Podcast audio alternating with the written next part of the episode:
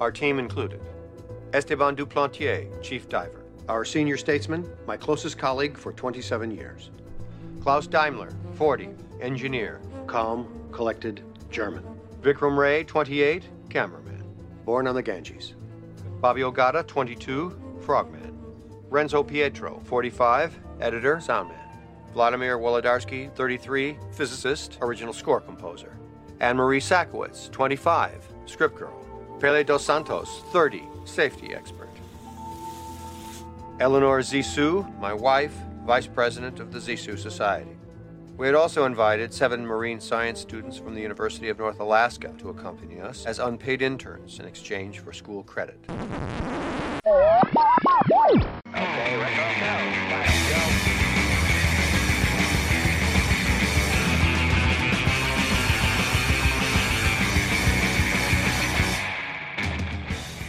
Hello and welcome. Welcome and hello. This is Wait, You Haven't Seen.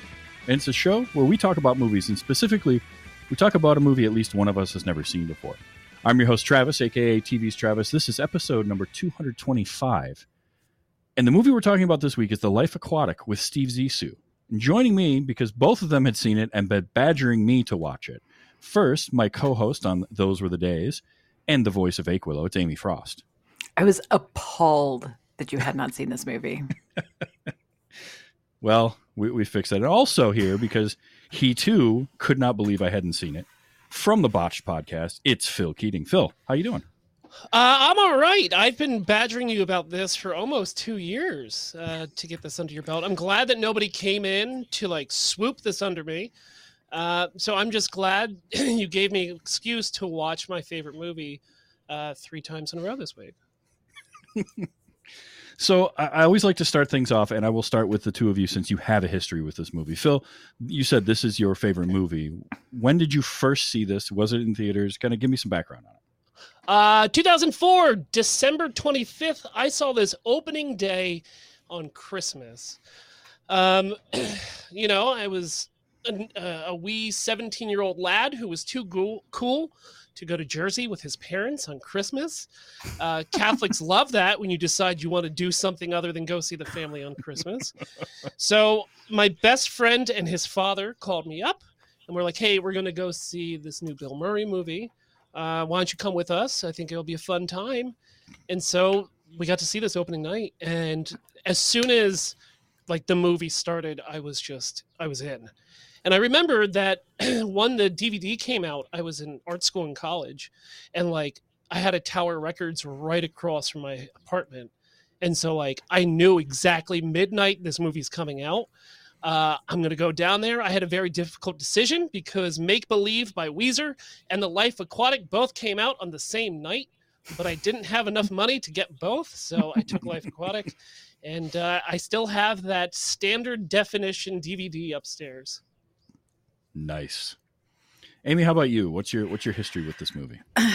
Honestly, I don't I don't remember exactly when the first time I saw it was, but this was the I think this might have been my first Wes Anderson movie in which I discovered that Wes Anderson makes films pretty much exclusively for me.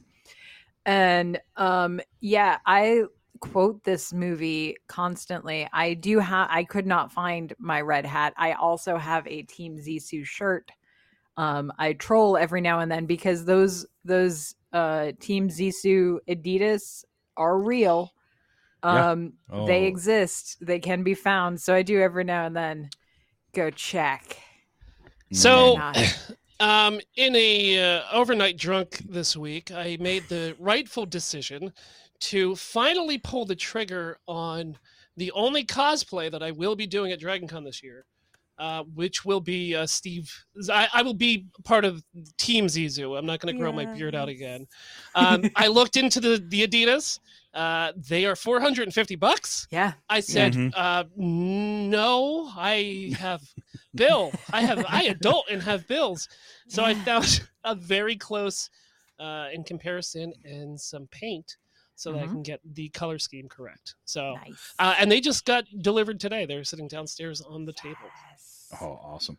Yeah, because I tell you, when that came up in the movie, I immediately had another window open. I'm like, okay, I, Is this- I'm is I'm this a thing? positive you don't you don't put an Adidas shoe in your movie and not have it be available at some point. I'm like, all right, And- right, where uh, how hard are these to come by and how much are they? And I saw like 450 500 dollars and I was like, well, I will never own a pair of those, but I want some. and it's it sucks because I'm such a sneakerhead, and like like I have a box of Bowie Vans. Uh, they Vans put out a, a set of like different Bowies uh, throughout his generations, and uh, a friend of mine for my birthday surprised me with one of these. I've got the Star Wars. Uh, con- I'm sorry, I think they were Converse or Vans, one of the two.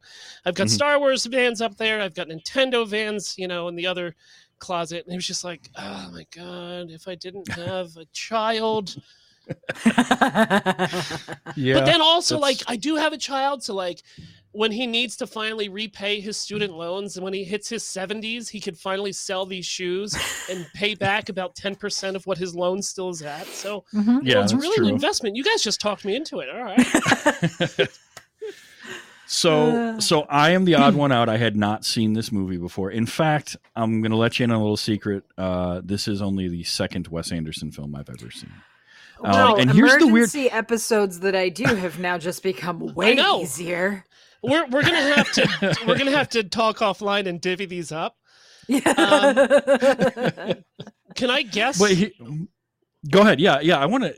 If you had to guess which Wes Anderson film I had seen prior to Life Aquatic, what would you think it is, Phil? I'm curious. bottle rocket Okay, Amy, how about Rushmore. you? Okay. Uh, well, one of you is correct, uh, and that is Amy. I had seen Rushmore. nice Um, I remember like a- seeing that. Ah, yeah, it see you was watch so much obscure things that i figured it would I have know. been you know the first movie Well, and the funny thing about it is, like, I remember renting Rushmore and watching it and loving it. I had a great time with it, and it was I was like, "This is cool. I like this Wes Anderson guy." And somehow or another, I missed this. And not long after that, because the movie itself was kind of a box office bomb. Um, and looking into it, it made thirty-seven point eight million dollars at the box office worldwide, and it was a fifty million dollar movie, which was about the inverse of what um, Rushmore had been. Rushmore was made for like 20 something million and made 70. So, you know, Wes Anderson wasn't like a huge box office draw, but you would think he would do a little bit better than that. So I missed it there. And then a couple years later, there was a group of people I knew that did the, the group costume for Halloween of uh, Team Zissou. And I've known of it and I know all his other things. And I see, you know, he, Wes Anderson has such a distinct style and it's kind of one Here's- of those, it was, it was sort of for me wes anderson films were like david lynch films or some other well, some others of those directors who are very distinct in their style and i just missed it and i'm i'm like trying to play catch up now and i'm finding out that what the hell was wrong with me why was i not watching these for the last 20 years because good god that like i had You're so the much fun one. with this You're movie the odd man out that didn't go to art school. Yeah, that's also There's true your here's your thing. these are these are like I mean that's how I found Amelie was because it was it Mm. it was put up as a as a you see red and green this is how you do it and so it's the kind of the same thing you didn't you weren't required.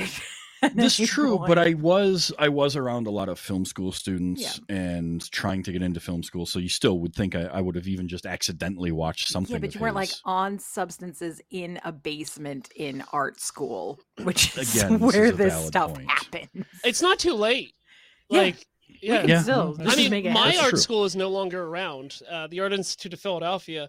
Uh, it turns out they were a bunch of criminals and stole a bunch of money from people and got sued into oblivion. But Yeah. um, I mean, I learned enough there. You could just pay me, and I can definitely. I have a basement. I've got drugs, and I've got a, v- a tube television. What more do we need? Trev? There you Perfect. go. there you- i got i have no arguments for that. I- Yep. but I was so I had an idea going into this that I was probably going to enjoy it because I you know it's quir- I knew it was quirky. I knew Wes Anderson had kind of a style and my memories of Rushmore. And then it started and holy crap, it just was texted it was it was better than I thought it was going to be from the get go. Like Phil, you said when you saw it in the theater, it had you from the jump, and I was the same way. Like they started it off, and you got the guy. Like from the moment the janitor comes out in his overalls and grabs the microphone off the stage, I was like, I, I already love this. And my notes, I didn't have a ton of notes on it, but some of them were like, I mean, here's some of the notes I wrote down. God damn, I love Michael Gambon. He's Uh-huh. just brilliant in this. Um, Pele might be my favorite, although Klaus is also amazing. Followed a few lines later by "Damn it, Klaus, quit being so great." and Willem Willem Dafoe's Klaus, I loved. I mean, I love Willem I Dafoe like- anyway, but I like good Will like this is a rare good guy Willem Dafoe. Like a rare not too scary. I mean, he's got he's got some moments. But he's like not too scary Willem Dafoe. My favorite thing about Klaus is that even in his wetsuit, there's still shorts. Mhm. yes, Like it's no matter what, I'm not wearing pants. Uh, even if we got to go swimming in cold water, nope. I'm gonna get a, a swim a, sp- a swimsuit with a with just cutoffs on it. I love it. and also, real quick, since we're talking about Klaus, um, they're when they were leaving the hotel at the end. Yeah. Um, and they're all running from the explosion. They took a take where Willem Dafoe was on fire, and it was just t- it. It's so good, and um, the deleted scene is out there somewhere. But like, the angle just didn't work, or there was too much Mm. smoke or something because you know, steady shot, and then Willem Dafoe runs through the scene completely on fire on his back, and just you know, it doesn't pan; it just sits there, and it was just like, holy shit, that was such a good take. I wish they would have kept it. oh, that that's amazing. I mean, Klaus for me, Klaus was so much fun because a Willem Dafoe you can tell is having a blast, and he has that moment where he gets right up in uh, in Ned's face and slaps him, and then that that scene is it. But when they when they make the callback to that scene a little while later, it's so well done because Ned just walks up to him and slaps him. He's like, "Why? Why would you do that?" well, I owed you one, but no, and like it's just the look on his face is so perfect. He's like, "You you stood up for yourself. We're we were even." It was ah, I loved that so much. owe Like that you- moment, No, now we're even. and he's all upset because they're even. And like storms off. Um, no, like the cast is just. I mean, there's another. You know, again, I knew Bill Murray was in it. I knew, um, but and I know that a lot of these actors, like Wes Anderson, works with Mhm. a lot of the same actors over and over. Yeah. Um, also, I misquoted. I said that uh, Rushmore was made for 21 million or so and made like 70. That was Royal Tenenbaums, which I also have not seen. Um, Mm, Jesus But- Christ. you, Travis. Look, I know, Oh, I, I know. Look, that's part of why this show exists, right? To fix these things. So, well, you, the two of you, can divvy up the Wes Anderson uh, Oh, catalog, and we will we will fix this. Um, but like I knew, you know, Bill Murray. I've seen Bill Murray in uh, in Rushmore, and I knew he worked with him. Uh, and Owen Wilson, who uh, I did enjoy in this quite a bit. Ned was a, f- a very fun character. I don't Um, always love Owen Wilson, but I do. Same. I do in this one. like yeah, it's it's literally this movie and You, Me, and Dupree. Or those those are the top two movies. Oh, Um, I I really I like was- him in the Darjeeling Limited.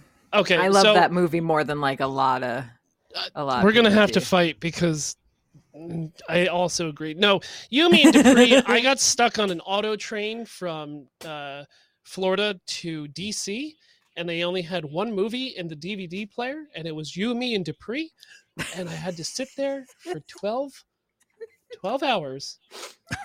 To the point where it was like literally clockwork orange, where it's just like I'm losing my mind, but I'm still mouthing all of the words to this movie that I absolutely hate.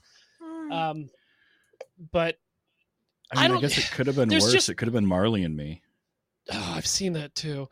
Um, but I'd have jumped off the train at that point. the the good thing about well, so it was in the smoking train. Like this, they still had smoking cars when I was on this train.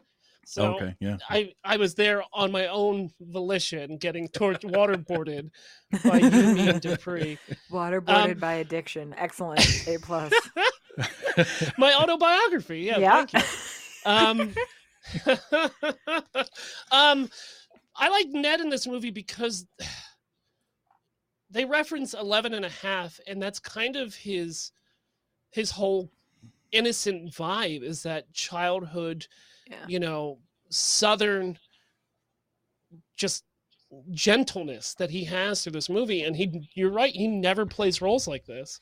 So it was really refreshing to see him you know not be the, the james dean-esque kind of weird looking broken nose guy but just like this fawn who is mm-hmm. entering a new woods that he's not familiar with Yeah, and I I also liked the reveal at one point of that Zissou shoots blanks, but nobody except uh, Eleanor knows it.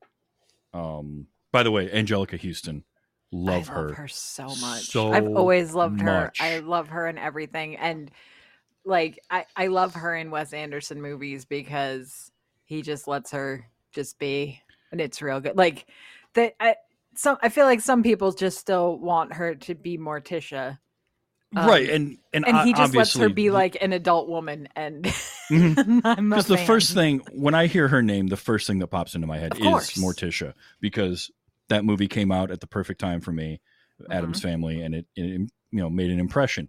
But to see her in you know roles like this is so much fun because it's so different. I did just recently, a couple months ago, she was in um, John Wick Chapter Three, and I liked her in that just because it was again just a different role. She's playing like a um I mean, it's John Wick, so she's like a way over the top kind of character. But this was great because she's just so deadpan and so funny. Like when they get to the island and she just walks up, your cat's dead. your cat's dead. I'm sorry. a rattlesnake bit, Bit bit, it in it in the the, neck Yeah. Oh, come on Why did you say Like, it like that? This is I my just- oh. research assistant. Yeah. Javier, my research assistant. and it's it's like every character reveal is just better and better. You know, Cate Blanchett shows up on the beach, and it's like, where where'd you come from? You look pregnant. I am pregnant.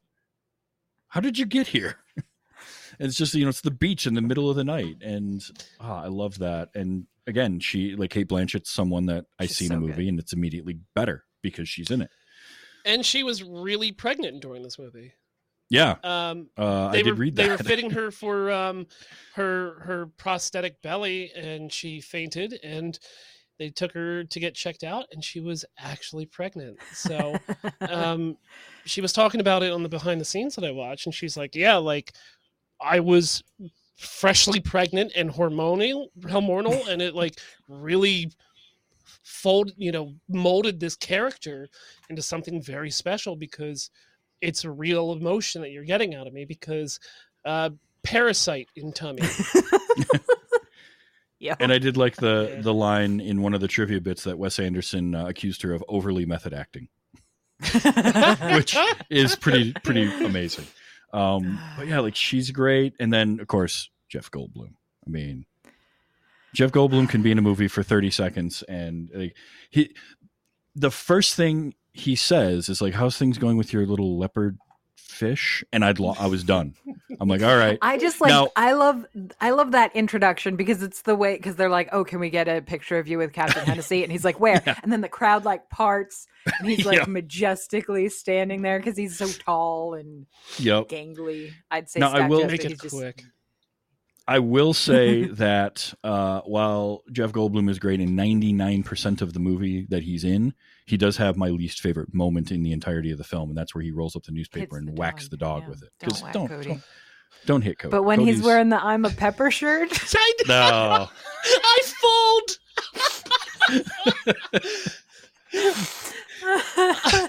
are you here to rescue me? And then just turns back. I fold. It's Dude, so I know, I, I know that we're bouncing around really Oh, all over the place, but like that's one of my favorite lines. Is like they're leaving the rescue, and and, and Steve's like, "Oh no, we left Cody. We got to go back for Cody." and, and everyone's just like, boat. no one puts any effort. and He's like, "Bye, Cody." "Farewell, Cody." Oh, oh, jeez. Yeah, yeah. Uh, I mean, and Cody was Cody was great for his uh, little bit of screen time. I love. I mean, Mhm. anytime three legged dog is always yeah, always good. I was half expecting him, him to say lucky, like I really was. yeah. And there was a long enough pause that I'm like, I'm waiting for it, waiting for it. And then he says Cody, and I was like, that's better. Honestly, that's a It's that's a, name. funnier. Um, I loved. Okay, some of the smaller roles uh were great. Bud Cort is the the uh, Bond company stooge, On Stooge. Oh, which is so a he's got- great character. Anyway, He's got my favorite line in well, second. Gosh, you know what? He's got one of my favorite lines in this entire movie. Uh, which Travis, I know uh, this is sometimes a PG-13 show, so I'm going to use our one only. Uh, okay. when they have Hennessy, you know, back in the Belafonte, and he sees the cappuccino machine. Just how did? And then the Bond suit just says, "We fucking stole it, man," which I use He's constantly. got and his it- glass of wine. Like Bill's just We've like, both been through hell. I'm done. Like I have lived all the experiences. I'm no longer, you know, caring about the situation. And I try to use that constantly. Like, oh, where's my where's my 20 sided? I effing stole it, man. And it just goes over everyone's head constantly. I had to stop the movie at that point and give myself a couple minutes because oh, I so lost it. I was laughing so hard. I, I, it happened. I was laughing. I backed it up. I listened to it a second time. I conti- I, I laughed harder. Then I recorded it, and then I had to stop and give myself a minute to calm down so that I could continue on with the movie because it was so perfect. It was so perfectly delivered. And you're right. It's that that character of Bill had been through so much at that point. He's just like they just and and he, you can tell he starts the line off like he's going to give him some sort of explanation, some some kind of roundabout, and then he just gives up halfway through. It's like they just effing stole it, man. Even when he's introduced in the elevator, like he delivers that that line as well. Don't put us through the, the ringer, man. You're a company bond stooge. Well, I'm also a human. You're right. That was mean of me. Team on three. and when they're when they're on the boat getting the pirates are there and he's talking to the pirates and they're like he's like obviously they're taking ned and then and you can tell he's like wait what hold on a second uh, apparently now it might be me because they found they they realize that i can speak filipino like He gets gut Oh. punched. we'll get you phone back, Billy. call. The phone call when they get the message. Well, thanks for checking in, Bill. Which I love the way that Bill Murray delivers that line because I feel like there's something special when actors talk to another character that have their real name, right? Like Mhm. I feel like I feel like the well, thanks for checking in, Bill was like deep personal Bill Murray feelings. and and Bill Murray is so good in this. I mean, I know that he can sometimes be difficult to work with, and there's been stories that have come out about him in the past, whether it's just kind of strange stuff on set or just uh, in general difficult. Not quite to Chevy Chase levels. Like he's not at the point where people don't want to work with him at all, but Yeah. you know, he's he, he's cantankerous at times, but he's so good when he's on. And Well, he is just on in this movie, and he's So, he's great fun he- to watch. he held everything together apparently on set because like he he knows that these Wes Anderson movies take a while to shoot Mm-hmm. because it takes a while to set up the shot and then get a lot of shots in in the right perfect way in Wes's weird Texas brain. But like apparently when things did start getting contentious on set, Bill kind of like calmed everybody down because he understood with this being the third Wes Anderson movie, like, hey, look, we got something special. Everybody just take as much time as you need. Um, which I can't even imagine having to do all these underwater shots and like not lose your cool constantly. Yeah. Mm-hmm. Yeah, I can see where where making a Wes Anderson film as an actor or you know somebody on the set w- could be tr- tough. There's so Yeah. much setup, and he does a lot of those long takes and a lot of which, as a viewer, I love. I'm a sucker for long takes. I'm a sucker. I like his style because he's got this weird, quirky style where some directors want like the act of filmmaking to sort of melt into the background and not really be noticed. It's sort of the whole idea of like, don't get caught acting, just act. Don't get caught making a film, just sort of be there and and and make the film. But he his movies, the the two that I've seen so far anyway, and especially this one, ride that line because he has stuff like the set of the Belafonte sliced in half and the camera moving between all the rooms and the fact that like it feels both like you're uh, watching uh, just a regular kind of Hollywood film and a stage play at the same time. Hundred percent. And I dig that because not enough like it's it's not something you see a lot of, and it could be the type of thing that could put you out of a movie pretty quickly. But he has such a deft hand with it, and he's so good at setting that up and creating that look, and even simple things like when um, when Goldblum's character comes to the ship and they they react to the distress call, and like that moment to me at first felt very much like um, it was like an office style sort of mockumentary uh, where he's he's talking he's like we we responded to your just Stephen my god Stephen is that you? And like the camera whipping back and forth. And then it cuts to Goldblum sitting there on that couch. And it's like wait, where did the couch come from? Why do they have that on the deck? Some Y- of you can almost boys brought it up. yeah and you can almost like feel the studio lights like just off frame. You know it- like you know that they're there and they're not trying to hide the fact that they're there kind of thing. And i like that. I, it works here so well.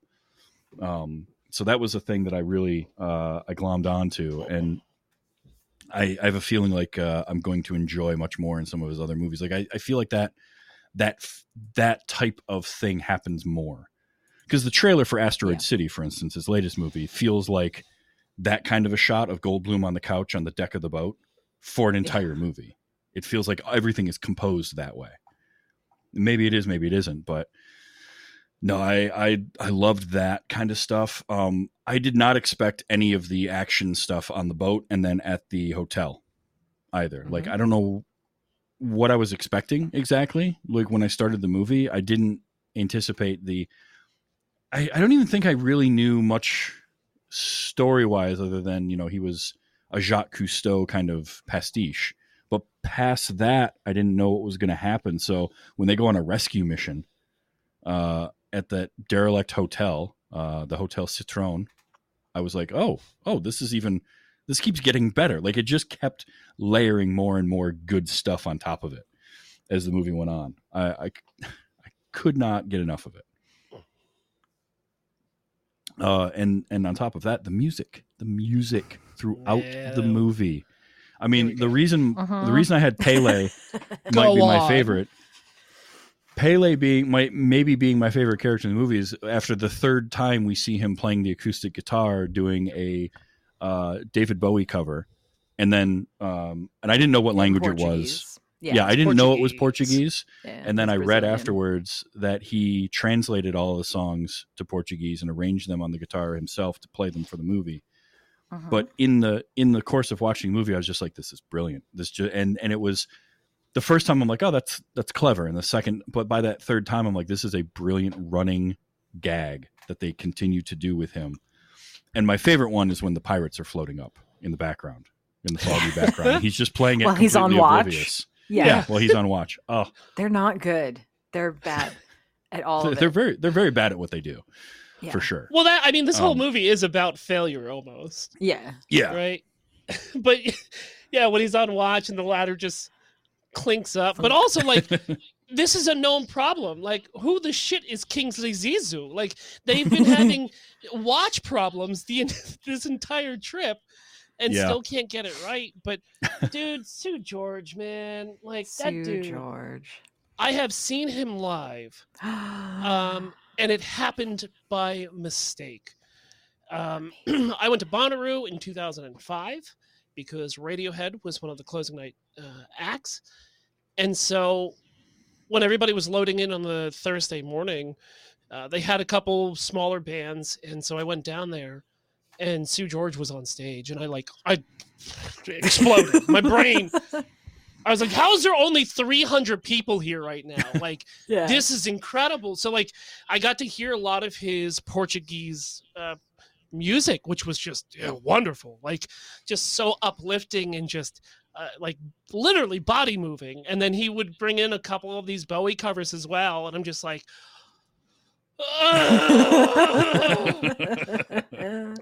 And Oh, so like would it's funny because like if I decided I wanted to sleep instead of like putz around the the fairgrounds for a little bit, I, I would have missed it. And it's just one of those happenstances that was just like, no, you know what? I've been in the car for 14 hours. I want to walk around and see what's what. Amazing. That is Yeah. awesome. Um, and I also my my final note was as the credits started rolling, and I was like, of course, Mark Mothersbaugh did the music. Like, Yeah. why didn't I figure that out partway through the movie? Because the the Bowie covers were great, but the the rest of the score was so good too. Yeah, it's It's, it's that- so good. Casio I- keyboard like demo Mhm. music is so I definitely didn't learn that on my cat keyboard like a couple minutes ago before we went live. Um, but th- I mean, this is the this is Mothersbaugh's third movie with with Wes. He did the first the first four of them, and like, it's funny because like each one of these movies has a different feel, right? Um, Mhm. yeah. The, the Royal Tenenbaums has that regal, posh, uh, very string heavy original music, and it's you know such a diversion to change to these electronica, almost kind of like broken down Devo songs that really never hit like the B sides, and Mhm. he's such a beautiful genius when it comes to music and scoring. And um, you know, the more you dive into Mark Mothersbaugh, the more you realize that like he's done most of the music through our childhood. And Yeah. like all these cartoon shows Mhm. uh, is composed by him and like I feel like And- he's one of those people that can see music, right? They they hear it and there's I forget the name of it when when it you can physically see Oh, like Like- like, uh like synesthesia. Synesthesia. Yeah, synesthesia. Thank you. yeah, yeah, yeah. I bet because like and and the thing is a good musical score whether it's an orchestral one or something a little more off the beaten path in terms of movie scores should fit the the movie. Like John Williams when you when you bring him in and he does you know Indiana Jones like he gets that feeling of adventure and it you listen to the Indiana Jones theme and it just makes you want to get up and like run out and do something uh crazy like like riding on the back of a truck you know by by a bullwhip or something weird like that like it's just that kind of music drives you to do that the the Throw thing people with off zeppelins. We're just Yeah. exactly now. yeah, Yeah. just for whatever but what was so great about this was that that music fit the feeling of this like ragtag group It's the that- music that their budget, the Their Team budget could do, Zissou yes. budget could afford. mm-hmm. and that's the thing if like if you take a close and a real close look at everything inside the Belafonte, we first off we don't know what year it is, but nothing's been updated. Like No. nothing has been updated. I mean, they have Steve real even Steve even says when like you know this is the kitchen. It's got the most advanced equipment on the ship. yeah And if they had money, they wouldn't have to rely on Eleanor's parents to get him out of jail every time, and that whirlybird would have been inspected years ago. But like just to see the re- the reel to reel and Wolodarsky having all the different Casio keyboards to work on the scores, man, it's just like there's nothing I love more than like old tech. I mm-hmm. love 70s and 80s tech. I love it. Like if I go antiquing, that's exactly what I'm looking for is these old old tech pieces for me just to take apart and put back together. And so that's why like the inside of the Belafonte, just like every time I watch it, I find something different, which is like, oh look at that. I need that. Can I also say uh, on the Belafonte itself, um, I ca- I I caught on to the naming uh, early on, and then then I read in the trivia, but I remembered that uh, Cousteau's boat was called the Calypso. hmm So to have your pastiche of Jacques Cousteau and it's the Belafonte, I was like, oh, that's inspired.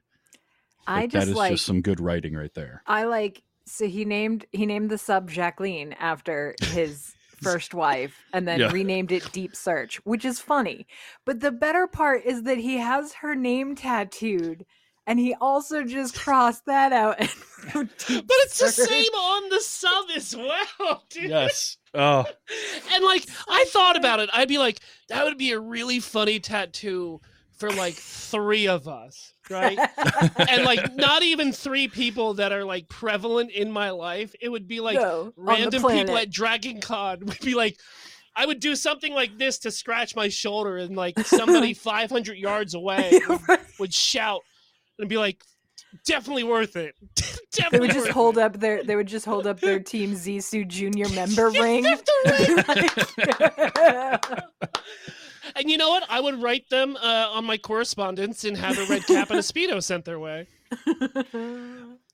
so there were so many great like I I adore when movies will follow through or call back to their own stuff. Like I've said this many, many times. Hot Fuzz is one of my favorite movies because as a comedy script, it's brilliant in that every joke they set up in the beginning of the movie is paid off at the end by the end of the movie. Every single Yeah. one.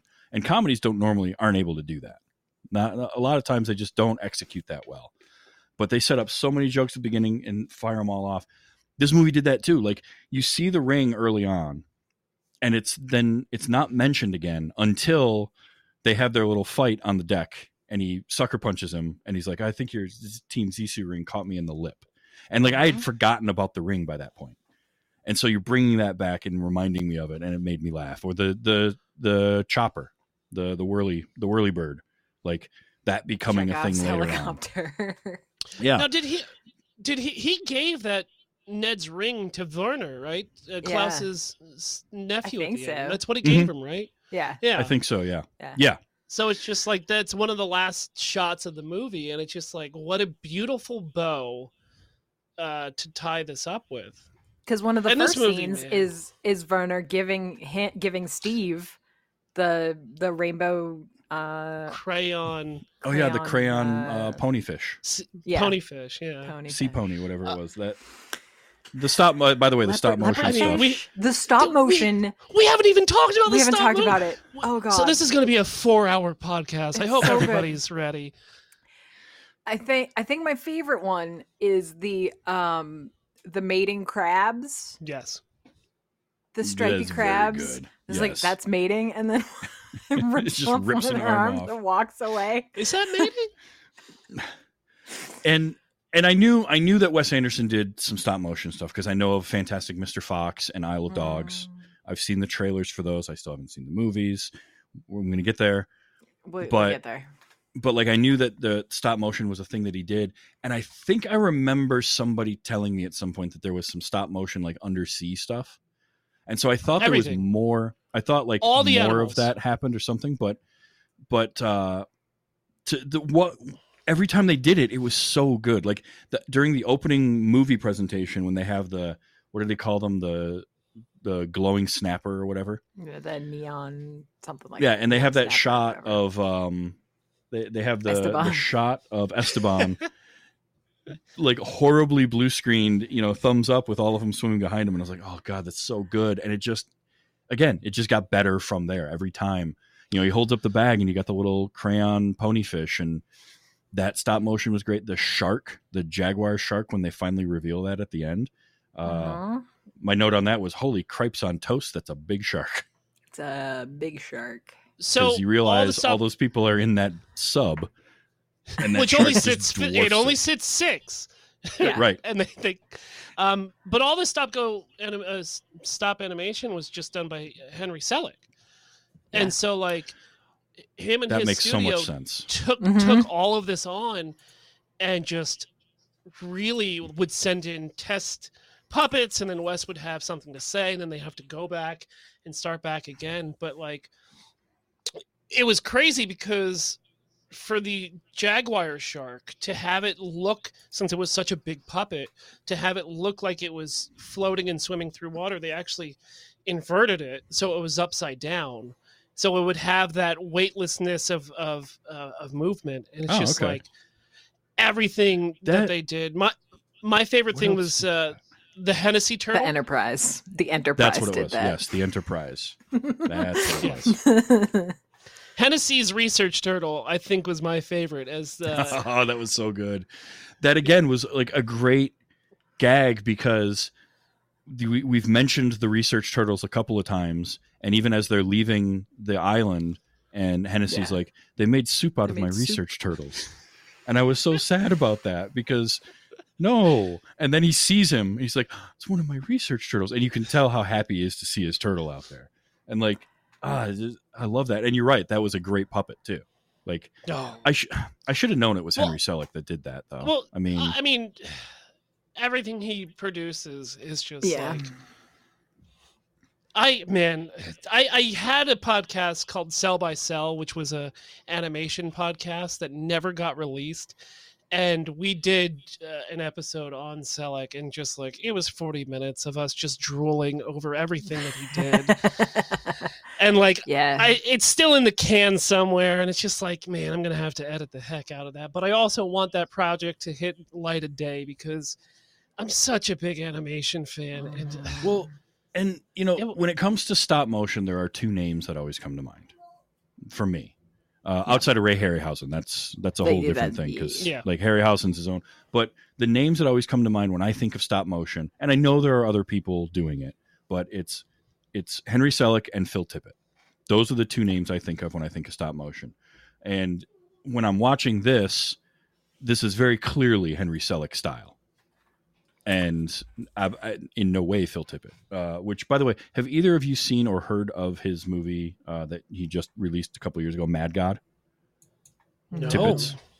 So Tippett, Phil Tippett. Real quick aside, because I watched this a couple of weeks ago, or I watched like the last half of it. I missed the first part.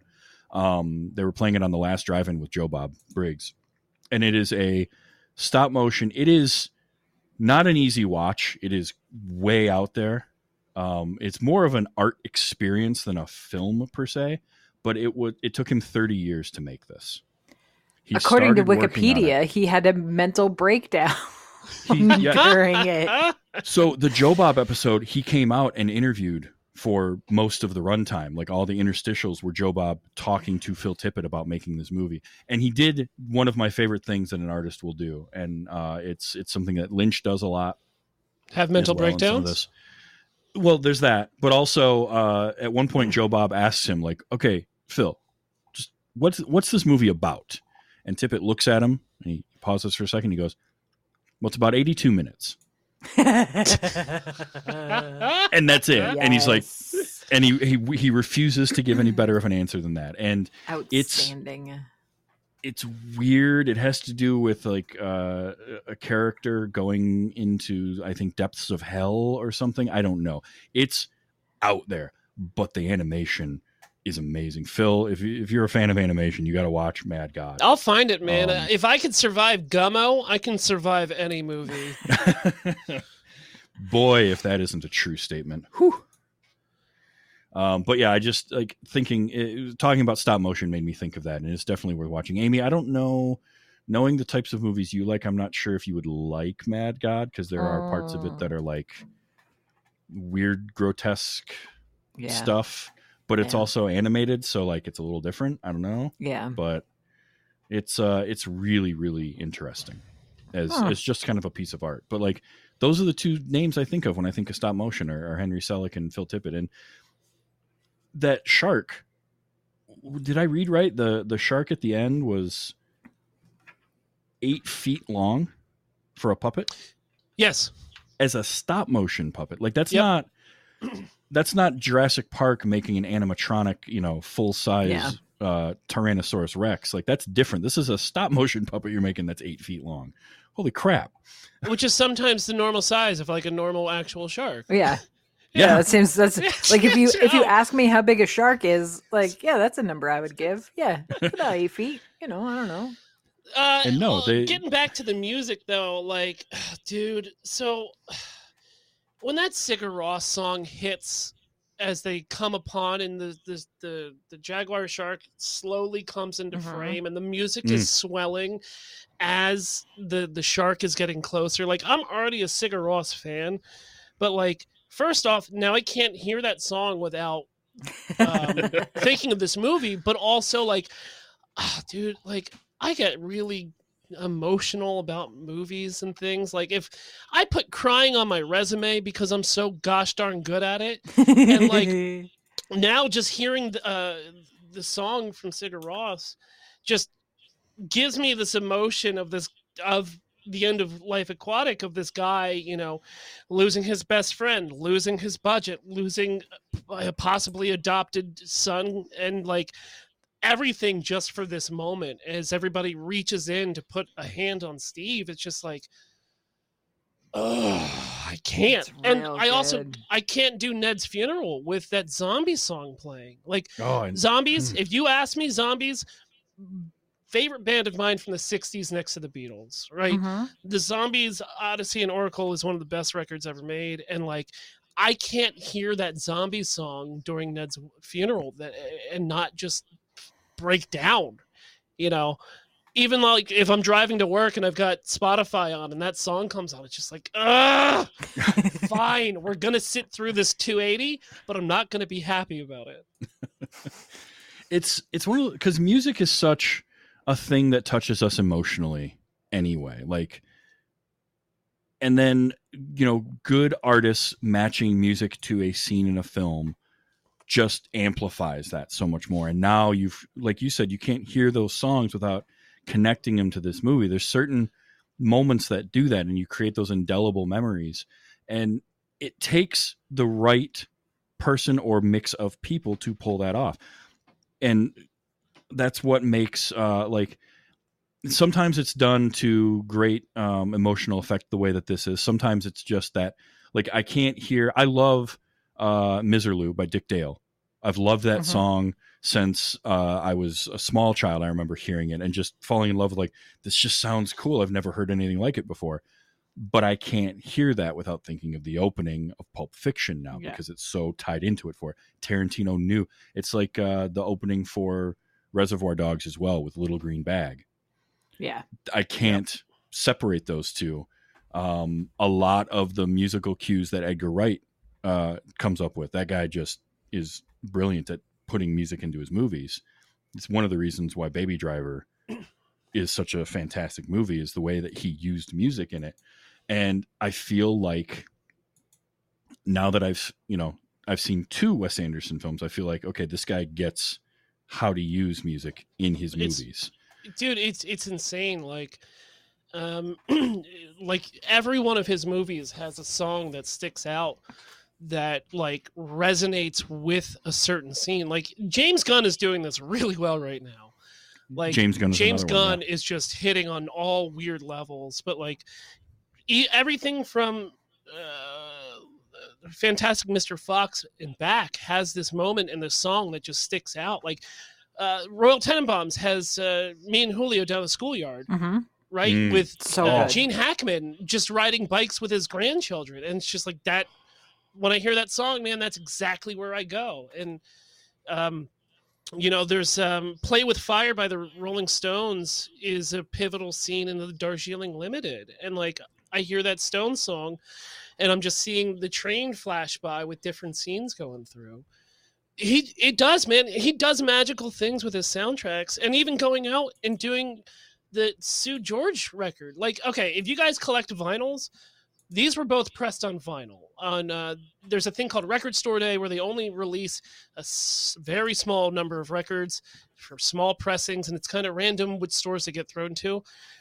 But they've been pressing wes anderson vinyls every so often and both this soundtrack and the Seu Jorge soundtrack both came out and i Mm. was stuck at work and so i didn't have the opportunity to go out there and as a record collector and a wes anderson film and my favorite movie it was just like well how much could it be on ebay oh clo- close to them shoes huh Oh. okay okay Mm. All right, all right, all right. and now it's not that Yeah. bad. They're only about like 150 bucks, but it's still more than I want to spend on a record. Yeah. So if you have that just sitting around anyone, you can you can email me or hit me up on Twitter at imaginary nomad and we can talk. that would be uh yep imaginary nomad at twitter. Um no i i love stuff like that. And i i you know i i have certain composers that i really like.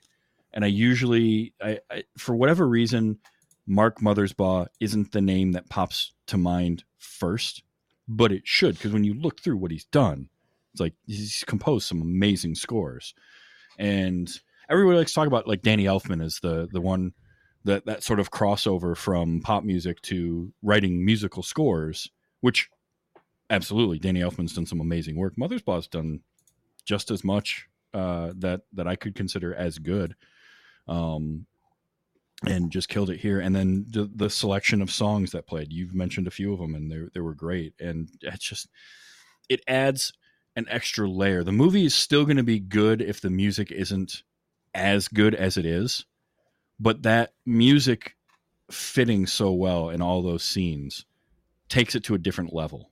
And it's like Mhm. it's all the different parts and pieces of this the, the performances the look of everything the set decoration the way the the ship is laid out using that whatever what, what was it like 100 and something foot wide by 40 foot tall set that they built that was the the ship cut in half and then using that multiple times for these long shots that just i mean they're just amazing all the way through There's the shot where um oh it's after it's after Steve catches uh Ned um oh yeah with with, uh, uh, with uh Jane.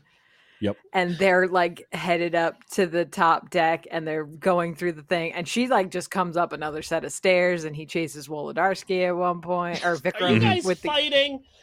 yeah, yeah. and, then, and then and he chases, you know, Vikram and he's like, Give me that camera. I'm, I'm gonna, you know, smash oh that camera. loved it Cut. He's never not on. Like Ned almost drowns and they're giving him CPR. And like as he just starts to come to and he's like, you shooting this wide open? Yeah. i had that so that was Oh my that was one of my notes is like the vikram coming in with the light meter Oh multiple God. Times that's feels so another real, joke right? that because It's so Oh. quick, and like Now if we- you know, you know, and it's just so Mhm. funny. we live that like everything is content life. and so Yeah. you're like, yeah, you gotta be ready. at a moment's notice content, and he's baby. like Steve is such a he's a character who is both blissfully unaware of everything around him except himself and yet at the same time has moments of introspection. Like Yeah. when he sits down and he talks he's like I you know the article hurt my feelings cuz you know I mean people are going to say mean things about me or you know think I'm kind of a prick and then I realized that's just who I am. But he doesn't stop doing Or that when either. when uh when they're at the club Yeah, yes. and he overhears the guys uh talking about him. he gets all mad and throws his earring. Yeah, and like, And he just immediately puts his hand out. He knows Ned's gonna go get it.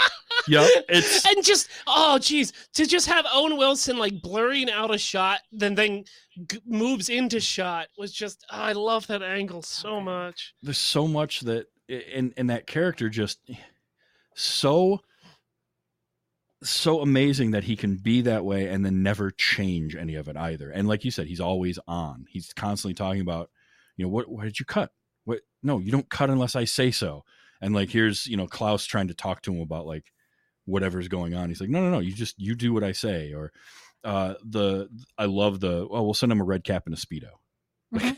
That's just his answer for everything. Is anybody that does anything good, you send them a red cap and a speedo. I'm I'm going to start using that. I think that's a good. brilliant line. it's just oh, Bill Bill Murray is so on throughout this whole movie, and Steve Zissou is such an amazing character, and he's sad too. Like he's a really sad character because he's sort of he's reached that point in his life, especially after losing his best friend, and now he's questioning everything that's going on. But he kind of has to keep that front up of like, no, I'm still Steve Zissou, but what does that really mean? And he's he and keeps it's not just it's not just losing his best friend it's losing his best friend and then having people go did he kill esteban for the movie? Right. Because there's part of you that could believe that would happen. Oh yeah. Like that's not So- out of the realm of possibility at all. One of my favorite shots in the movie is after the helicopter crash. And we're in the water and the water like the camera keeps dipping below and Mhm. Ned's going to be fine. Everything's fine with Ned, no problem. And then like a single like red oh droplet runs down this runs down the camera. And it oh, it's so good. And then it like dips under. Oh, it's so good. so i was not prepared for that that whole moment in the movie of Ned I'm going to tell you now and- because you have not seen that many of them. Most Wes Anderson movies, there's like a good chunk of them, have this moment where you do not see it coming and you are blindsided by something pretty terrible happening.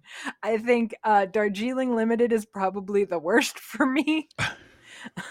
Second, second. yeah, Yep, agreed. you know, We're gonna fight about who gets to do this movie, a with- real or we can just all come back for for Darjeeling because Darjeeling broke It's a- me. and I feel like a, I feel like a lot of people, like even people who are like, yeah, I like Wes Anderson movies, they do not give that movie enough credit. no, they don't. Let's make an agreement, and we will all come back and talk about this movie. a hundred percent. I'm in. It's it, so it is written, so shall it be done. But also Um, the fact, I mean, this movie or this character of Steve Zissou is loosely based off of Cousteau, which Mm-hmm. he also lost his son in a, a plane accident. Um, Cousteau's son Felipe Yeah, uh, died unexpectedly from from crashing his plane, and it completely changed who Cousteau was. And so I think also when Ned was lost, Steve kind of had almost like a Cousteauian uh, revelation in his own point of view on how he sees the world, because this burgeoning relationship that could have been um, is no longer there. yeah, Yeah, yeah. and also when when you lose Esteban, right? Um, everybody hated that movie. So it's like not only did you lose your best friend and partner that you've been with uh, creatively for I don't know, let's say roughly twenty to thirty years, but a nobody believes you, and then s- Mm. s- c everybody hates your movie. Right. Bravo! What fun! I just don't think they got it. That it's just like that. underrated line- scene, right? Like when when there's the Q and A, right? And he's like, "Well, I'm going to hunt it down and I'm going to kill it." I don't know how. Maybe with dynamite. Maybe well, with it's a it's an endangered species at at best. Like, what scientific purpose would there be to killing it? Revenge. Revenge. Yep. Oh, But it's funny that lady in the hallway delivering that So line about like, "Oh man, I good job. Nobody understood it. I just don't think it worked." Literally could sum up my career in podcasting. Just like, Bravo. hey man, I know. Bravo, you you did you definitely put those hours in, didn't you? Yeah, it was it was rough. Yeah, nobody liked it, but I'm glad that you keep doing it. the the best is uh the you know no seriously and he's like well I could have done without it I you know you needing to use to the word seriously, seriously. but I'll take it Okay, I I cannot I cannot let us continue without talking about Amory for a minute. Because Okay, I yes. love Amory. Amory under, underrated character. Um Anne Marie 25 script girl, topless 100% of the time until a moment. And this is like my my deep ridiculous feminist reading of it. So, so cuz even in the party scene, you can see her in the background but when when ned and steve are talking and she's wearing a shirt but it is completely sheer like she Yes. is not so she's basically topless until eleanor leaves and she then has to become the voice of reason to this group of idiot boys and then she gets to put on a shirt because now she has to be the grown up and not go through unprotected waters. It's only an inch and a half. I it, there's just no problem. We're just going this way. that's you know I didn't think about that but you're right that is when after Mhm. after Eleanor leaves is when the next scenes we see with her she's wearing a shirt and Yep. uh, you know standing up to to Steve and telling him like you can't do this I didn't think about it that way but that's a good reading into that because my my other only line was like you know Anne Marie just topless all the time yeah. which I thought was a not. funny which I thought was a funny running No, gag she's- but then The Yeah. most intelligent person on the boat that Yeah, never gets a she's- say in anything. Yeah.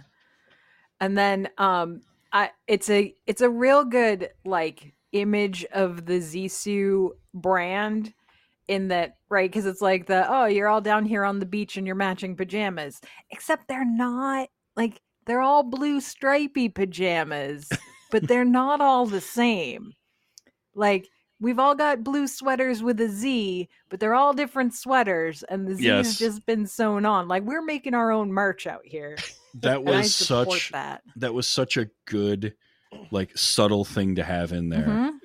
too Well, like all the hats were a little 50 bit different. Yeah. right Like I can't. I, Yeah, I all the need hats are 50 different. Yeah, yeah, I Yeah. loved it. And it's everybody's little own personal styles. Like uh, Yeah. Mhm. uh, Ned has the uh, take The off your pants and jacket. stoplight. s- stoplight, right? Yeah. Klaus has his little puffy ball. Mhm. Um, I think even in the wetsuit, my favorite thing uh, was Seu Jorge's uh, hat. Yeah. His like uh, uh, um, almost like um, a fat Albert character, you know, exaggerated hat. Was just Yeah, it like, was- what is the point of that? I don't get it, but I love it. I want to say it was like a Like pull the over hood, like but it wasn't hood pulled over. that He would come down on and tuck into oh the wetsuit. okay, yes. It was that, but he just had it resting on top of his head because I was like, "What the hell hat is that he's wearing?" It's amazing. Mhm. I, I loved that. That was oh, everyone like all those little things make me want to watch the movie again just to try and notice more of that because there's so Yeah. much going on in Yeah. every one of these scenes and every one of these shots, and I know I missed a ton of it. Um, Yeah. and I'm definitely going to watch this again because holy crap! I mean, it's just it's so good all the way through. What the hell's wrong with me not watching Wes Anderson movies? Actually, I picked up something new this time through. Um, when they're watching the old adventures of like either the Arctic or they're showing the VHS of like Mhm. our vault contains all this money. um, there's little action figures next to the tube television that they're watching it on of the entire crew, and I said, "Oh, what?" And I pause it, and I'm just like, 20 20 years i have been watching, 19 years i've been watching this damn film and i just am pulling this out now this is incredible i guess that's because i just bought the blu-ray and i've been watching it on uh, uh, uh, dvd but like i was blown But away still, and now also oh. want those Mhm. well, yeah, I'm gonna look for those and and see if I can find them or something, or maybe maybe I'll see if I can print some. 3d print them Mm, and then you can paint them Um, on stream with your miniature painting streams there we go. Um, and like what both was- of us had birthdays so like well, you know. Yeah.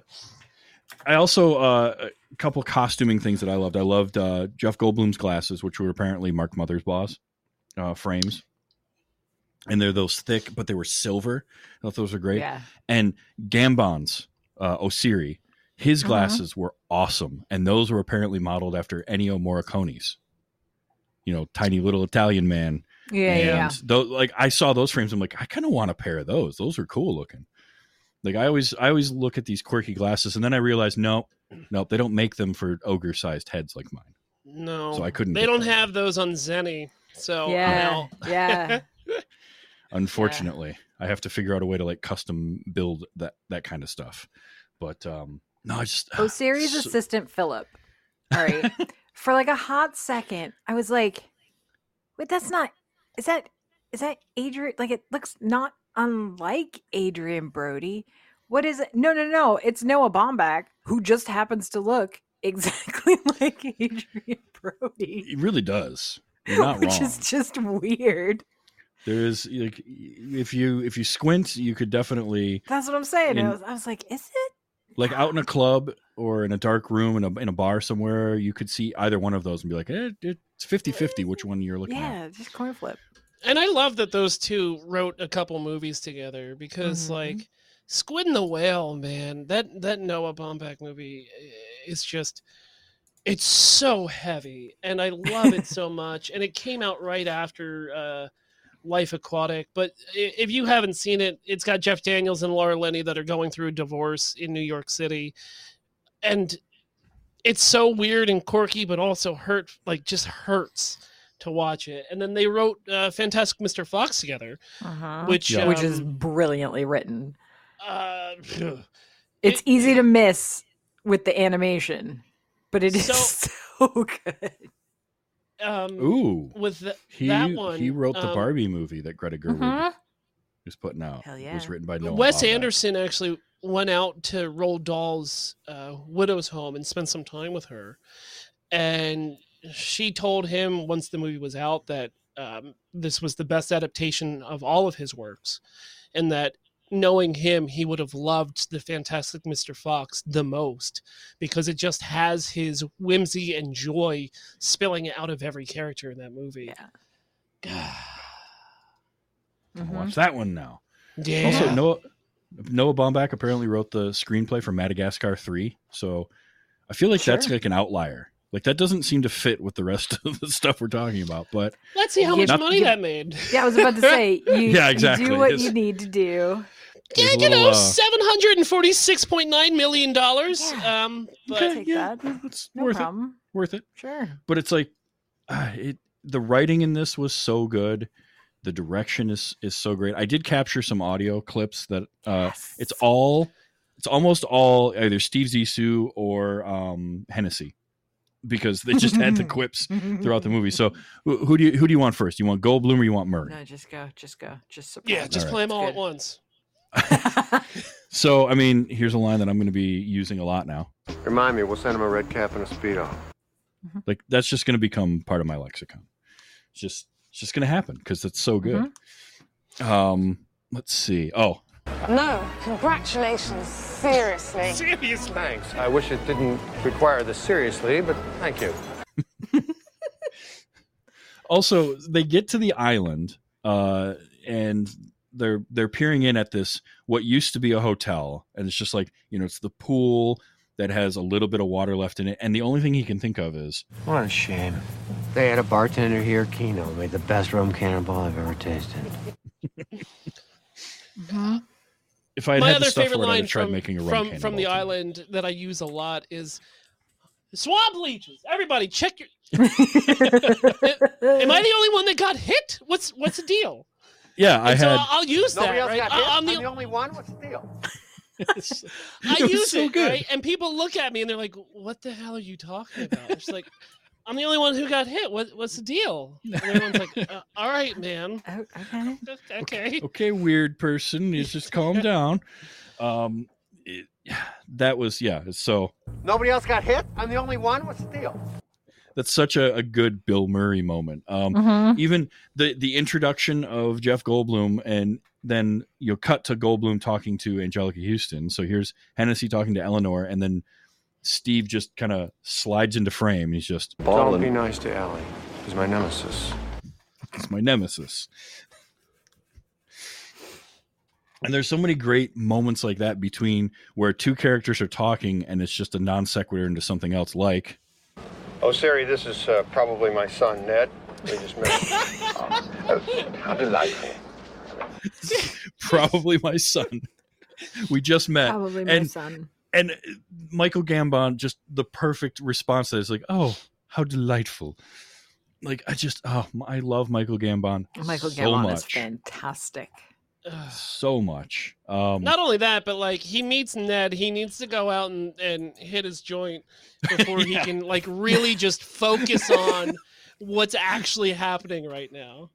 you Um, got me with one foot over the edge there. man. yeah. one foot off the merry-go-round. It's so That's good. it. I love that. Uh, I, I think Phil, you quoted this one. I want to say it was on Twitter uh, earlier this week Mhm. um, or last Mhm. week, and and finally, you know, hearing it in the movie, it made your your tweet made so much more sense. I knew it was something from the movie, but I just loved. Well, if you'll excuse me, I'm going to go on an overnight drunk, and in 10 days, I'm going to set out to find the shark that ate my friend and destroy it. Anyone that would care to join me is more than welcome. And unfortunately, I didn't have enough characters to do the whole thing, and then also I had to make it, you know, fit what we were doing. Yeah. Uh, but I did hold to that tr- that promise. I did go on an overnight That's drunk good. that night. That's important Oh, good, good. You know what? I'm a man of my word. Consistency. It's what I. Ex- that's what I hope for. you know, I have to put in the work. You know. Yeah. mm-hmm. Uh, let's see. This one's just labeled Method music. podcasting. It's meth ed. podcasting, yeah. There we go. I'm not sure what music. Why I labeled this one music, but here we go. Supposedly, Cousteau and his cronies invented the idea of putting walkie-talkies into the helmet. But we made ours with a special rabbit ear on the top so we could pipe in some music.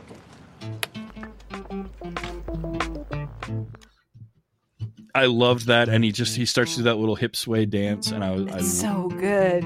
In his wetsuit.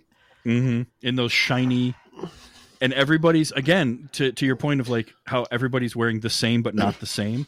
Everybody's wetsuit is a slightly different shade of that like aqua sea green blue. You can also see, I noticed this time, um, after he falls down the stairs and he's just laying there with like his arms up and it's like close up on him, you can see that like all of the sealant on all the seams is like all kind of not great. Eroded.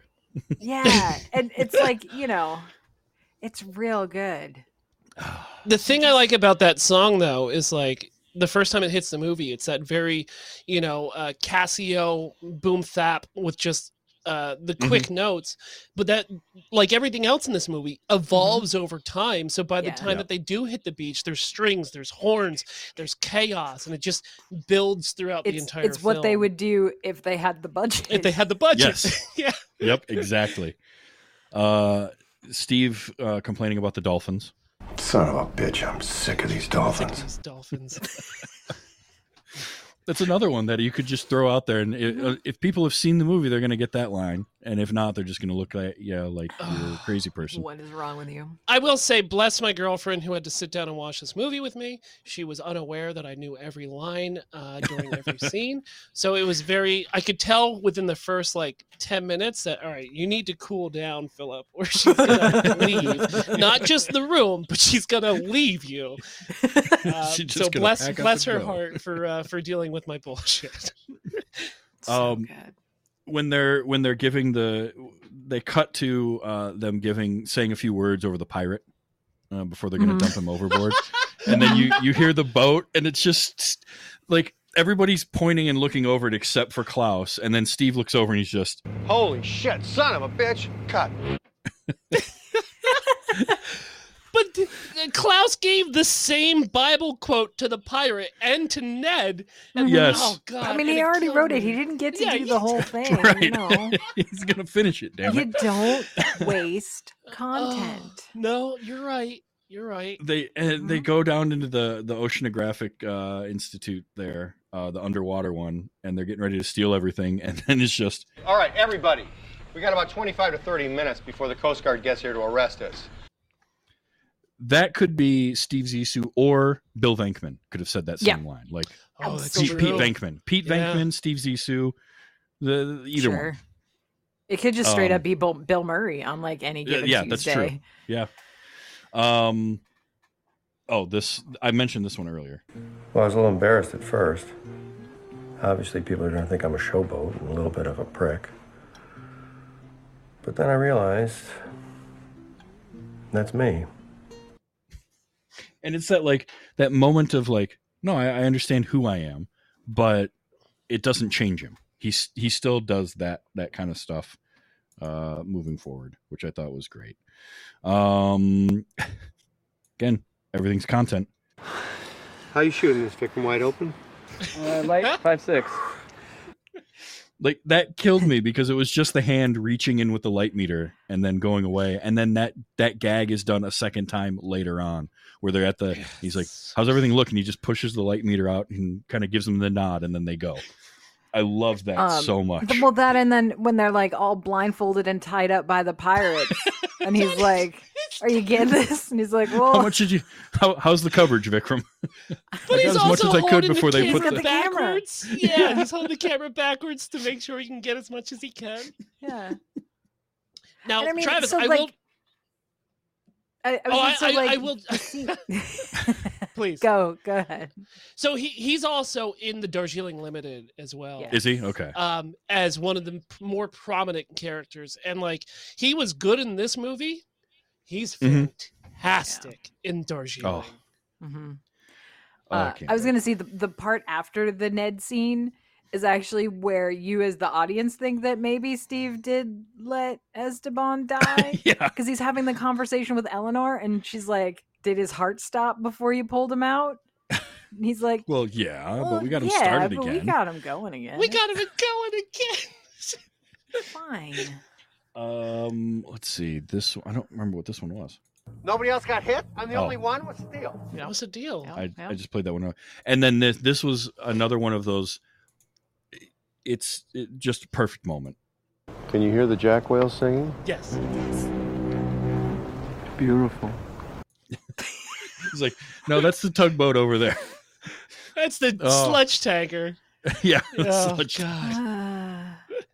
There they are. well, he's from Kentucky. You know, yeah, landlocked. that's true. There's some pretty country out there. Uh, and we got a we got a couple of uh, of Hennessy uh, moments Mhm, here. mhm. Um, let's see. Uh, this is just Jeff Goldblum. I love it. And I mean, it's just I love it. it's the way he says that. Uh, If you're, uh, what do you call it? A leopard? Fish? Jaguar shark. le- leopard. Jaguar Fish. shark. Oh, that's and um, I just became a knight in Portugal. like just Jeff Goldblum being Jeff Goldblum is one of my Mhm. favorite things in movies. Period. And it's just the way he Mhm. delivers that. I just became a knight in, in Portugal because he got one of his he got he got one of his new merit badges. Merit That was- that was there, such- Cubby. That's very Such a good. good exchange between him and Anjelica Huston So too. good. I mean, I know we said it, but gosh darn, man, I love her so much. Oh, so good. Like And- I, I, she was wonderful for for me personally. Like uh, when I saw her a couple years ago in Transparent, the show Mhm. on, um, oh, I was blown away, Yeah. blown away because like I've I've literally have since I was born have fell in love with her movies, and each movie she gets just a little bit better and a little bit better. And so to watch her on Transparent, it was like just full evolution of just there's nothing you can't do, and I'm here for all of it. Yes. Uh, and final, uh, Jeff Goldblum. Uh, and this was, I love this because it's set up by him telling Steve, neither one of us were ever very good husbands. yes. Yes, this is my Of. I excuse was as well. hopeful. I have a good excuse. I'm part gay. Supposedly. which I have used multiple times in my life. he, he says that to him, and just I got to play it one more time because it's just Of course, I have a good excuse. I'm part gay. Supposedly everyone is. and then they just have they just have the little hug, and then he just walks away. He just his head's off down there, and it's just it's so Ah. good. Well, and it's so good because Steve, the whole movie has been like, well, I always thought he was a closet case. Yeah, like he's making whole- all these lines all about his, it. Like, like his all, all of his like, you know, Hennessy youth boys on his boat. We're gonna have to, gonna have to crew up from scratch next time. Jeez Louise, JoJo Hennessy. yes. The Hennessy youth. Oh my god. So yeah uh those those were my audio clips. I had one other really cool uh really interesting little um uh trivia bit that i i just it laughed. And when i was watching through a second time i noticed it was um the one intern who Mhm. is played by an actor who's actually wes anderson's like assistant. Yep. he uh when they're when they're doing their workout in the background he he sprains his ankle and you watch him like you watch his foot come down and i watch it twist and he goes down and that's the shot they use in the movie and i like the reasoning behind it because he wore matching socks that day which is apparently bad luck for him. Like every other day he would wear mismatched socks and the one day he wore matching socks they did that shot and he twisted his ankle. And that just cracked me up Yeah, Uh, this but movie they- was his first movie, and it like it kind of jump started this this kid's career. I remember. Yeah. I know this is really weird, but uh, I remember seeing him after that in this very strange Robin Williams family movie called RV. Mhm. Um, oh yeah. and and then I saw him again uh, in one of my favorite heartbreak movies that I put on when I want to feel sad and, and just dive into it is 500 Days of Summer. He's in that as well, and uh, yeah I always enjoy him whenever I see him come around. Yeah, and I think like this got started. He was just he was Wes Anderson's like production assistant basically, and this started his career in acting. He's done. He was Simon in the Alvin and the Chipmunks movies. For Oh, like random paycheck. reason. Yeah. Yeah, but yeah, Five Hundred Days of Summer. Um, there's something else I've seen him in. Oh, he did a voice of Riddler in Batman Assault on Arkham. That could be interesting. Ah, interesting. huh but it's just funny how some some careers start like that where you just you just happen to be like an extra kind of joke character and you can build a career out of it so Yep. good on him but i just thought that was hilarious that uh, the the story behind it is that he wore matching socks for the one time because i guess his grandmother had told him that mis uh mismatched socks was good luck Sure. so that he always I did don't that mess with what grandma says. No no you never mess with grandma wisdom Nope. I uh, Um, was he was he on the outro run? I, I don't I- remember if, if the intern number one was was on the I outro. think uh, so. Nico, I'm sorry. Ned Yeah. corrected us. His name is Nico. Nico. If if Nico was on the um the Buckaroo Banzai stolen outro run, that Yes. I'm was Anderson. pretty sure he is, but I don't. I want to say so because he, I mean, he, as the one intern who stayed around, as the one which was a- intern left. Yeah. That was the great- Slaps him on the shoulder. Oh God. Oh. God, Steve. but he's he's going to give him an A though. He's getting an A Yeah. for his, at, getting at an A. I'm not University of North you, but- Alaska I'm gonna give you an incomplete. I'm gonna give you an incomplete. for the mutiny.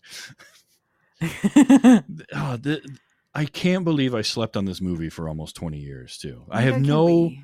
I have no valid reason for it. This is right up my alley in terms of the kinds of like because I like a lot of different movies. I don't fall into any specific categories, but stuff like this is great because it is not your normal movie fare. It's not um, you know, kind of your Hollywood action movies or your Hollywood dramas or standard sort of comedies. It's a little bit different than all of that because Wes Anderson's a little bit different than everybody. And Mhm.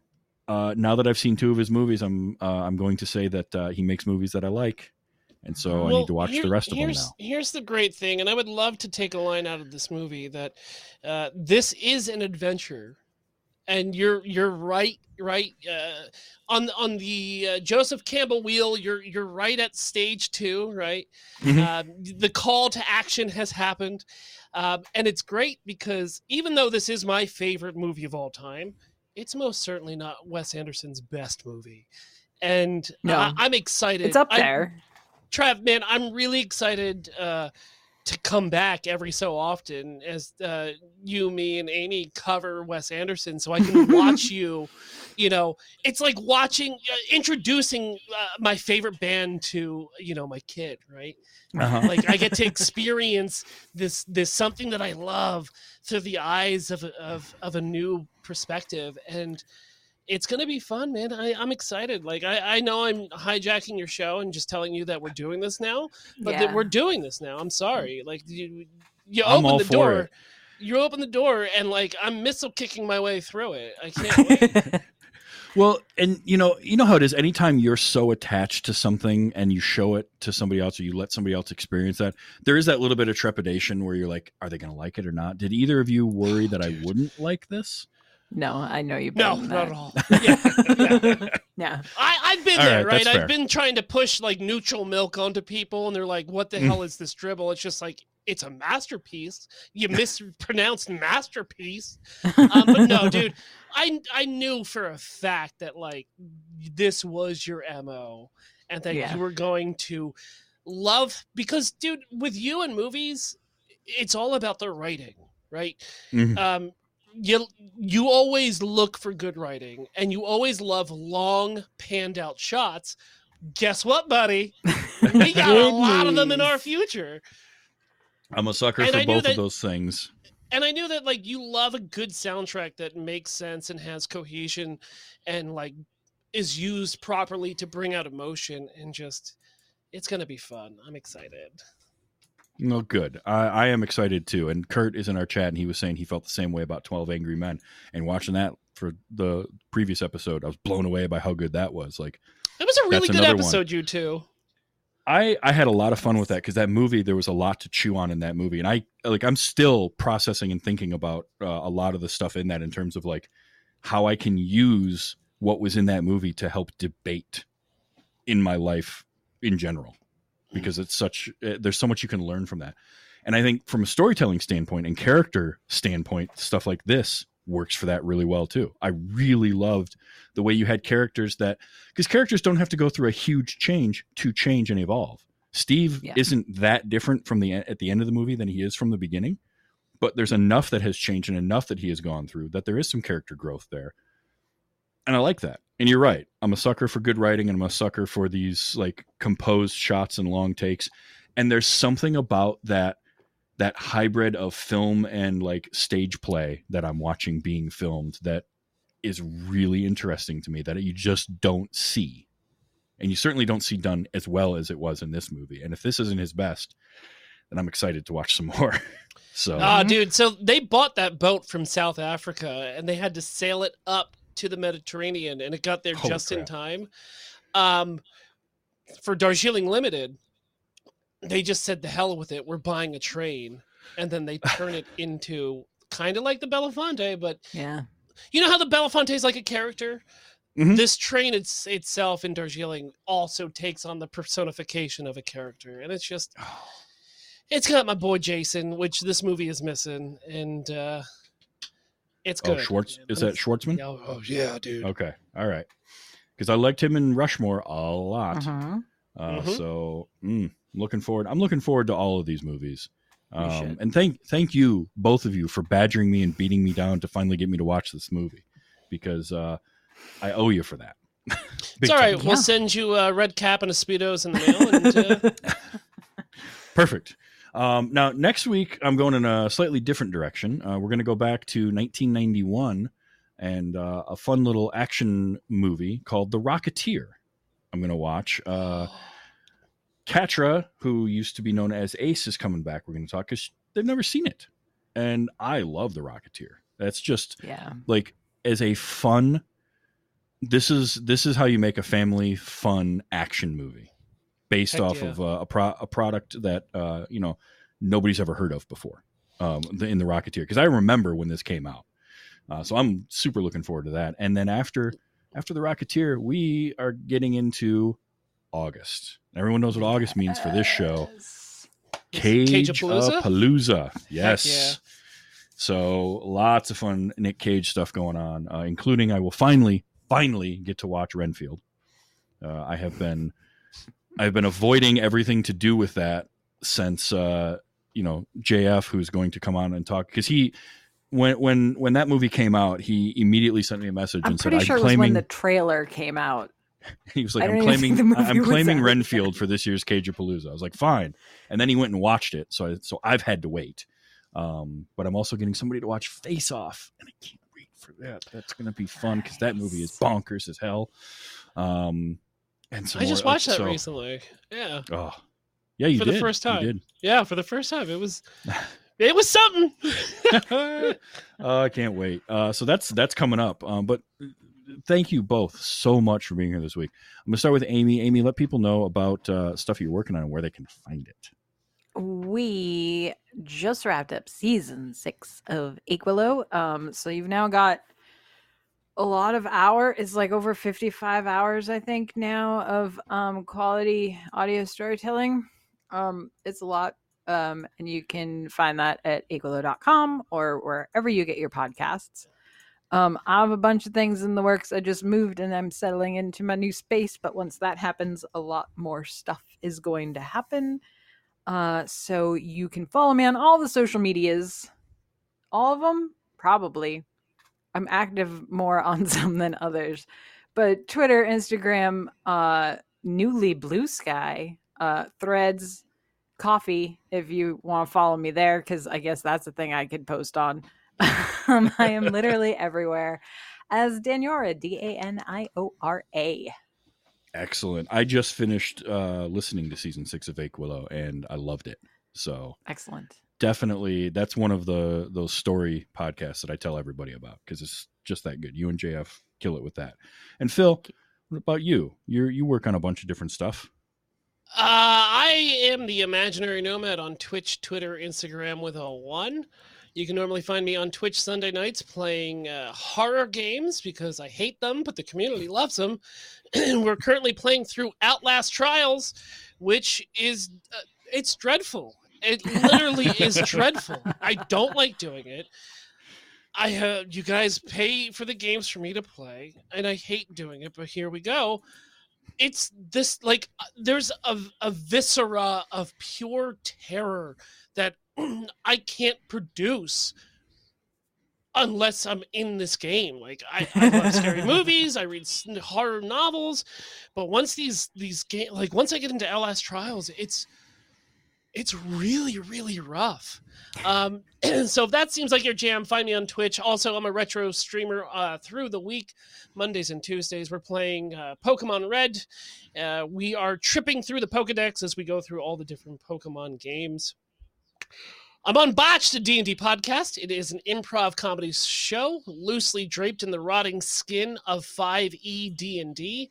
We're finishing up season 7, which uh, was our cowboy season, and season 8 will premiere down at DragonCon in the Hilton main ballroom this year. Uh, we got the big room. Oh, wow. So come check us out at DragonCon. Uh, we'll be doing SCP. If you don't know what that is, Google it like I did and dive into it. Uh, if you're not watching those for the days, then you can come over to twitch.tv slash botch podcast on Monday nights as we do botched films. Tomorrow, if you're here live, we are watching the 2022 American Christmas action comedy film, Violent Night. So if that is up your jam, you can come watch it with us and have fun. If you like uh, Mystery Science Theater, but want it done No, we lost not Oh, no- we lost him. And You lost me? not coming. I'm back. And Maybe. Hey, he's back. I, I can see you. That was weird. You lost me? yeah. Oh my god, I didn't lose you guys at all.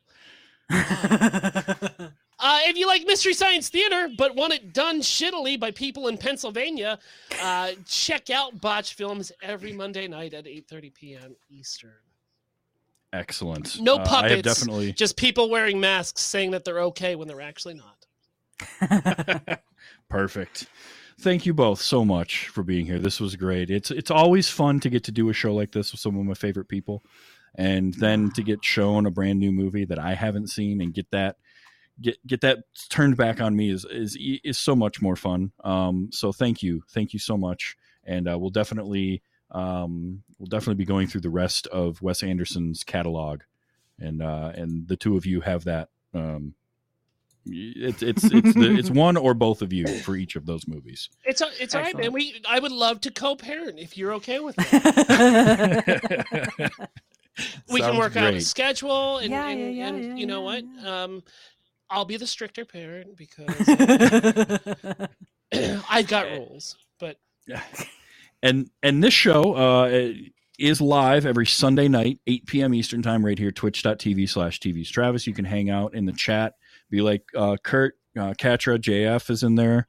Um, and uh, it's always fun to have people in the live chat. Show comes out on Wednesdays, anywhere you get your podcasts. Uh, you can go. You can follow me on all the socials as TV's Travis. Uh, I'm not on Bluesky yet, though. I'm not. I'm not cool enough for that. Um, but everything else on TV's Travis uh, or tvstravis.com. You can find links to everything there, links to my Discord, uh, and uh, things like merch. And there's a Patreon for this show, patreon.com forward slash WYHS, or uh, a link through tvstravis.com. And patrons get uh, special access to things on the Discord channel, the monthly um, movie catch up nights, and my upcoming video series will debut on Patreon first. And though there will probably be longer versions that are less cut up for uh, content uh, ID stuff on um, on YouTube. So definitely check all that out. Uh, and come on back next week for The Rocketeer. I can't wait for that. That's just going to be super fun. So for Phil and for Amy, thank you so much for being here. Uh, get out, enjoy your movies, stay home, enjoy them. That's fine either way. Uh, but be excellent to each other.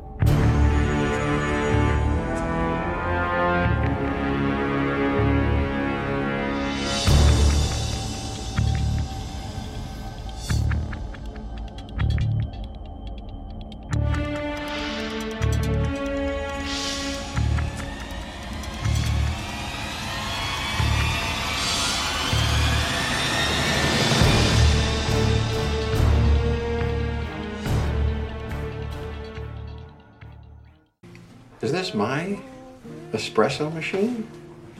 What? What is? How, how did you get my espresso machine? Well, uh, you fucking stole it, man. Diamond Club hopes you have enjoyed this program.